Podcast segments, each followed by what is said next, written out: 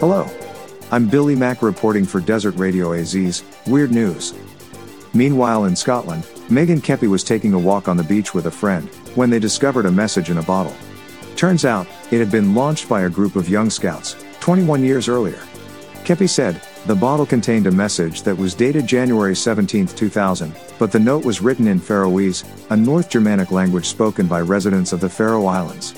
She turned to Facebook for help translating the note, and discovered it was written by Finn Johansson, a member of a scouting group from the town of Faroe Islands, town of Klaksvik.